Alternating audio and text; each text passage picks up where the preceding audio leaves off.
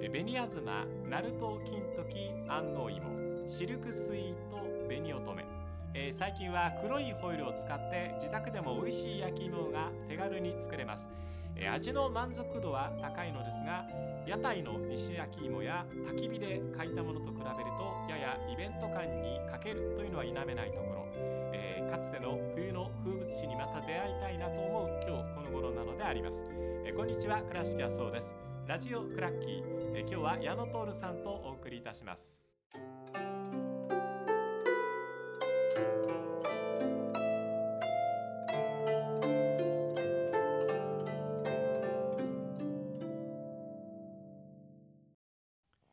カージャーナリストでえーそしてえーディズニーファンでもご活躍えーアニメ評論家のお矢野徹さんです。よろしくお願いいたします。よろしくお願いします。えーサポーターソングの変遷、はい。えーその続編ということなんですが前回は、えー掛け声から校歌万歳三唱もあってチアホーンブラスバンド大学の応援歌、えーチリワールドカップ、えーイングランドでリバプールブリティッシュロックというところまで、えーお話ししました、はいえーもし何の話かわからないという方は ぜひあの前のところを聞いていただきたいとえー思うわけですけどもあのスイングロンドン時代の話のところで前回終わったんですけど、ええあの時代ってやっぱりツイッギーがいたりとか素敵な時代でしたよね。そうなんですよ。普通の女の子がですね、ええどんどんおしゃれになってきましたね。はい、はい、影響を受けて。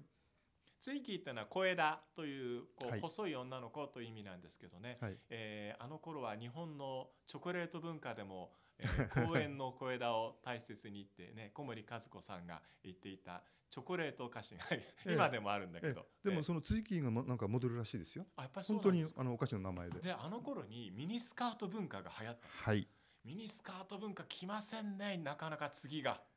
えー、普通10年12年後に来るんですけどね。ね何回か。ええうん。ね、なかなか来いやない。残念です。残念ね素敵なおみ足みたいな話っていうのもねこう綺麗なものは綺麗で美しくていいなと思うんですはい。けど、ねロングスカートはしょっちゅう来るんですけどね、10年ごとに。確かにねあの景気によってねいろいろっていうとじゃあ景気良くないのかしらみたいな話もねはいあ。ったりするわけですけどねまあ刺激のエスカレーションっていう話がよくあってはい。あの刺激のはこれ以上はもう短くできない。スカートはこれ以上短くできないよみたいな話っていうのとね よくあの僕ら業界の人は話したりするわけなんですけども。さて、えサポーターソングの変遷、えということで、えー日本はどうだったのか、60年代にえーユルネバがイングランドもう広まりつつあるという状況の中で、えー日本やはり大学文化のお話になりますか？はい、あのやっぱり当時はまだですね六大学野球のが日本ではスポーツの中で一番人気あったんですね。はい。でその中で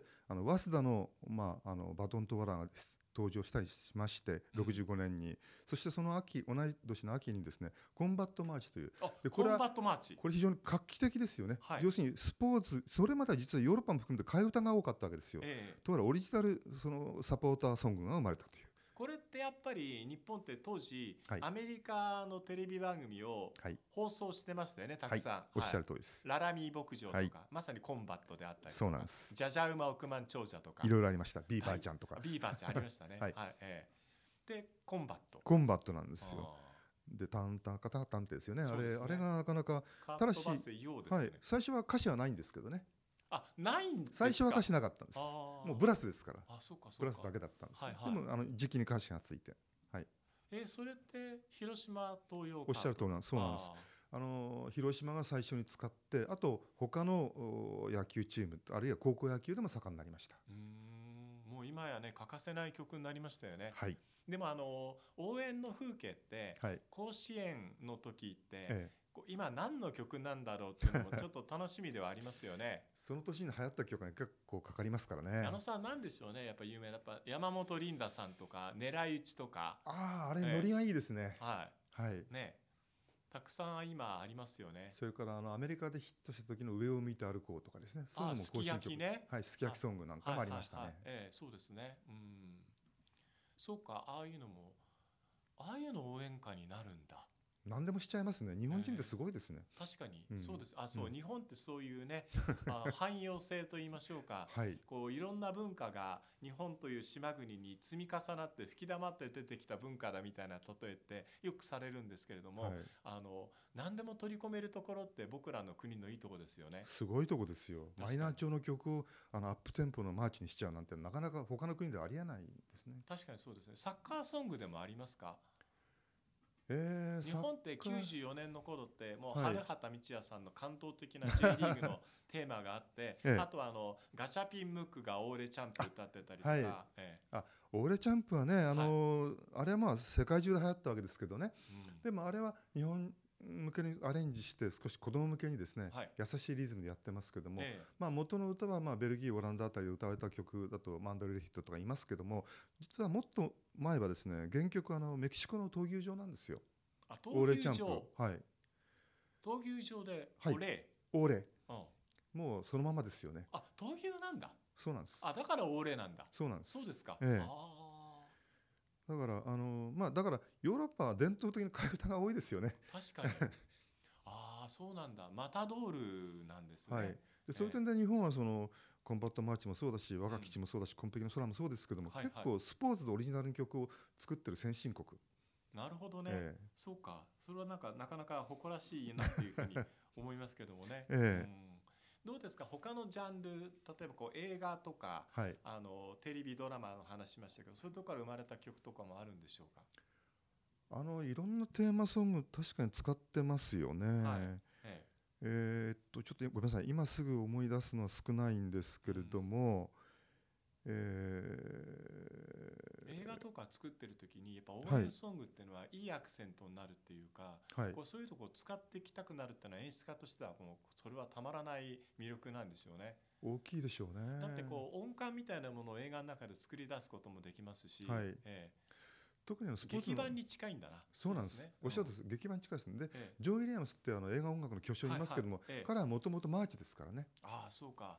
最初のヒット曲はロサンゼルスオリンピックの行進曲ですから。あそうですか。で彼のモデルは東京オリンピックの行進曲がモデルなんですへえそこに繋がるんですね。それは要するに同じマーチなんですよ。でしかもブラス中心で。なるほどね。でそれなぜブラスかっていうと金管楽器って一番遠くに飛ばせる武器なんですよ。はい。だから古代から戦争や冠婚葬祭の時に神様に伝えるための道具として金管楽器がすごく重要であと戦争の時にリズムを作るために打楽器。はい。だからこのこのスポーツの応援でもですね金管と打楽器がもうメインなんですね。ああそういうことなんですね。えええーん。まあでもジョン・ウィリアムスね、はい。日本のスポーツシーンでも随分聞きますよね。そうです。多いです。スーパーマンな感じ。そうです。スター・ウォーズとかスーパーマンとか多いですね。ですよね。こ高校野球でもよく使います。確かに使われる、うん、そうかなるほどね。楽器とかこう、まあ、それがまたなんていうんですかね。こうスタジアムの中で選手に届きやすいものでもありますよね。お。っしゃる通りなんですね、うん、でしかも元気づける。確かに。そういうことありますよね。はい。日本だとどうしてやっぱダイヤモンドサッカー見ながらみんな知ったっていうこと多いでしょうね。めちゃくちゃ多いですね。うん、てかそれしかなかったです。僕ねダイヤモンドサッカーってこう自分が同じ実況の立場としてあの金子克彦さんなさってましたけども、はい。すごいなと思うのは、はい。あの当時って白黒ですよ。白黒ではい。選手見分けるのって、自分の仕事から言うとすごく難しい。そうか。色って僕らが一瞬で選手を見分ける時の大きなファクターなんですね、相手も例えば似たような色のユニフォーム着ていたらこれはもう見分けるのが大変でもう僕らいろんなとこ見てます。髪の毛の色、はい。肌の色もそうです、でスパイクの色、い。ちょっとした腕の振り方とか走り方の癖とか、うんうんうんうん一瞬で判断できないと実況ってできないんですよ。うん。それを白黒でブラウン管の送られてきた映像でその場で処理するっていうのはすっごいこれはタクティクスだと僕は思いますね。なるほどね。すごかったなと思いますそうね本当。ダイヤモンドサッカーとそれいつも僕思い出しちゃうんですけどね。ええ。そう体型で分かったのはウベゼーラーぐらいですね。あずんぐりむっくりウベゼーラ。ーはい。ええ。ええ。そうウーベゼラすごい選手でしたね。ね。あとちょっとずんぐりむっくり小さい北斗とかね。そのやっぱ大小とか太い、細いで分かりますよね。多少は。だからこうねゼーラがこう太陽に例えられたりしたように、はい。あだ名も生かしてましたよね。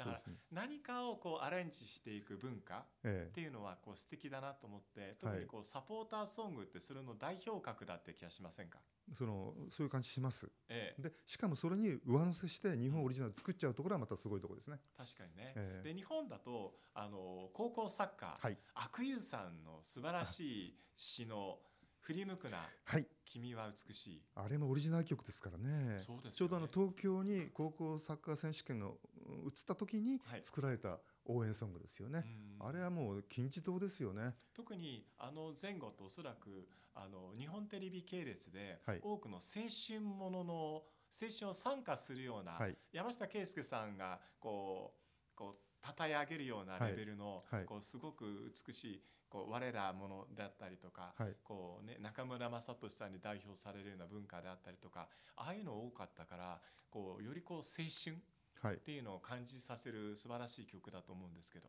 そうですよねあとその野球はあったんですけどもサッカーだけのためだけに作られた曲っていうのは本当に世界でも珍しいのでうんあの曲はもう本当あの第一号に近いサッカーソングと言ってもいいんじゃないですかねで。その後今こう矢野さんはこうサッカーソングのコレクターでもいらっしゃるわけですけども、い、ろんなサポーターソング作られましたね、そうですよね。日本各地で、はい。ええ、あの特にやっぱりそれは J リーグが大きいですよね。あの日本リーグの時代の時にはつまり地元意識は僕なかったと思うんですよ。うんつまり三菱とかヤンマーとか企業のね企業のはあったし、まあ、はい都市都市ぐらいはあったかもしれませんけどもただその地域地域のねあのリズムとかそれから言葉を生かしたものとかそういうものは本当になかったですね。J リーグの理念ですもんね、はい、ええ、地域に根ざしたという形ね、はい、その中でご当地アイドルであったりとか、はい。地元バンドであったりとか、はい。こう矢野さんいろいろご存知なんじゃないですか、はい。えあのーだから本当その地域の人しか知らないねええ。シンガーとか グループとかって多いんですよ。だからあのレイソルのあのサンプラザ中野の歌なんてのは結構珍しい方で、あうん、あれはまあ全国区のグループですから。あはい。えーただそういう人たちが歌った歌も含めてですねそのサポそのサポーターしか知らない曲って結構多いですよね。いパッパラーさんでもレイスルすごく好きですよね。おっしゃる通りですね。ね、えーうん、爆風スランプの方たちってやっぱねこうなかなはかみんなテクニシャン実はだってね、うん。コミックバンドみたいに思われていた時期もあるけど楽曲素晴らしいものいっぱいあって明るくて、ね、あとその京都のダイナって方女性シンガーいるんですけども、はい。その方はあの京都のスタジアムではよく歌ってた方なんですけども、へえーその地域以外の方は誰も知らない誰も知らないちゃって言い過ぎだな、ーうん。えーそういう感じですよね。そういうあの珍しい。こういう曲が聴きたいなっていうのって僕いろいろと勝手なリクエストってあるんですけど、はい。ぜひね沖縄のクラブチームは沖縄の音楽で作ってほしいちゃんともそうです。だってワールドミュージックですよ。沖縄にはい伝わるあの音楽っていうのは、あれす日本でもあんなもの他にない素晴らしい音楽だと思ってるので世界に通じる音楽ですよね。そうですね。ええ、あのー実際売れてますし世界中で、ええ。はい、だからご当地っていうのはこうそれにちなんだものももっとあっても地域性っていうのをね、こうもう少し際立たせていくっていうのも J リーグの魅力を伝える上で大事なことじゃないかなといやおっしゃる通りです、ええ。でただそれを今やってるのは九州勢が多いですね。ロアッソ熊本とか、ええ。もう完全に方言による歌を流していたりとか、おいいですね。ええ。ただええ。ちょっとよくわからないとかですね、あそうですか。え矢野さんはあの女子サッカーであったり、はい。えー障害者あサッカーも応はい。援してらっしゃるジャーナリストでいらっしゃるんですが、ええ。はい。その辺はどうですか楽曲的には？えあのー女子の要するに今のウィーグリーグですけども、ウィーグの前のなでしこリーグで、ええ。ー結構いろんなチームがそのサポーターソング作ってますし、また、え。えーその L リーグ全体の公式サポーターソングなんかもあの出てますね。えなるほど。ですから早見優とか、うんえーいろんな方がそういう公式サポーターソング歌ってます。なるほどね。はいうん。あと最後に、はいえー鳴り物の文化ということを最後に伺っておきたいんですけど、はいこう太鼓であったりとか、はい金管楽器っていうところが出てきて、はいあとブブセラみたいのもあったじゃないですか。はいチアホーンみたいなのも昔からあったんですか？はい、あの戦前からありました。で実際にあのドイツの戦前の試合ではですね、えーチアホンが鳴らされていたと。え。ドイツなんですか、はい。チアホーン。あの南ドイツの発祥ですからチアホンは。あれはヤギ飼いとか？そうです。羊とか？飼いのああので遠くにそれこそ金管ですからさっきはい申し上げたように、え遠くに飛ばして羊ちゃんと戻ってこいみたいな、ええそういう笛ですよね。なるほどね。ところがそれがヨーロッパ中に広まったのはやっぱり戦後なんですよね。ああえええーでもそうなってくるとですねこう遊び心で考えるとホルンとかあってもいいんじゃない？パッパパーみたいな、はい。えーやっぱそういう国ありますもんね。ありますね、えただホルンも、あのー飛距離がちょっと短いのかなって感じしますね。ー。あでもインドがシタールだと乗っていけるのかなとか ねじゃあ日本はあの和楽器でやらなきゃいけない。あでも和楽器でも太鼓ならいけるからな、うんただ弦楽器なんか飛距離短いんですよ。なるほど。遠くに飛ばさないんですよ音をね。えー新しいその応援ソングそして新しいこう楽器の台頭というのもですね、はいまたこうフットボールのあの先を見ていくの楽しみだと思うので、はいい、ろんなのが出てくるといいですよね。そうですねはい、えー矢野さんにお話伺いました。ラジオクラッキーゲストは矢野徹さんでした。えー今日も元気いらしていきましょう。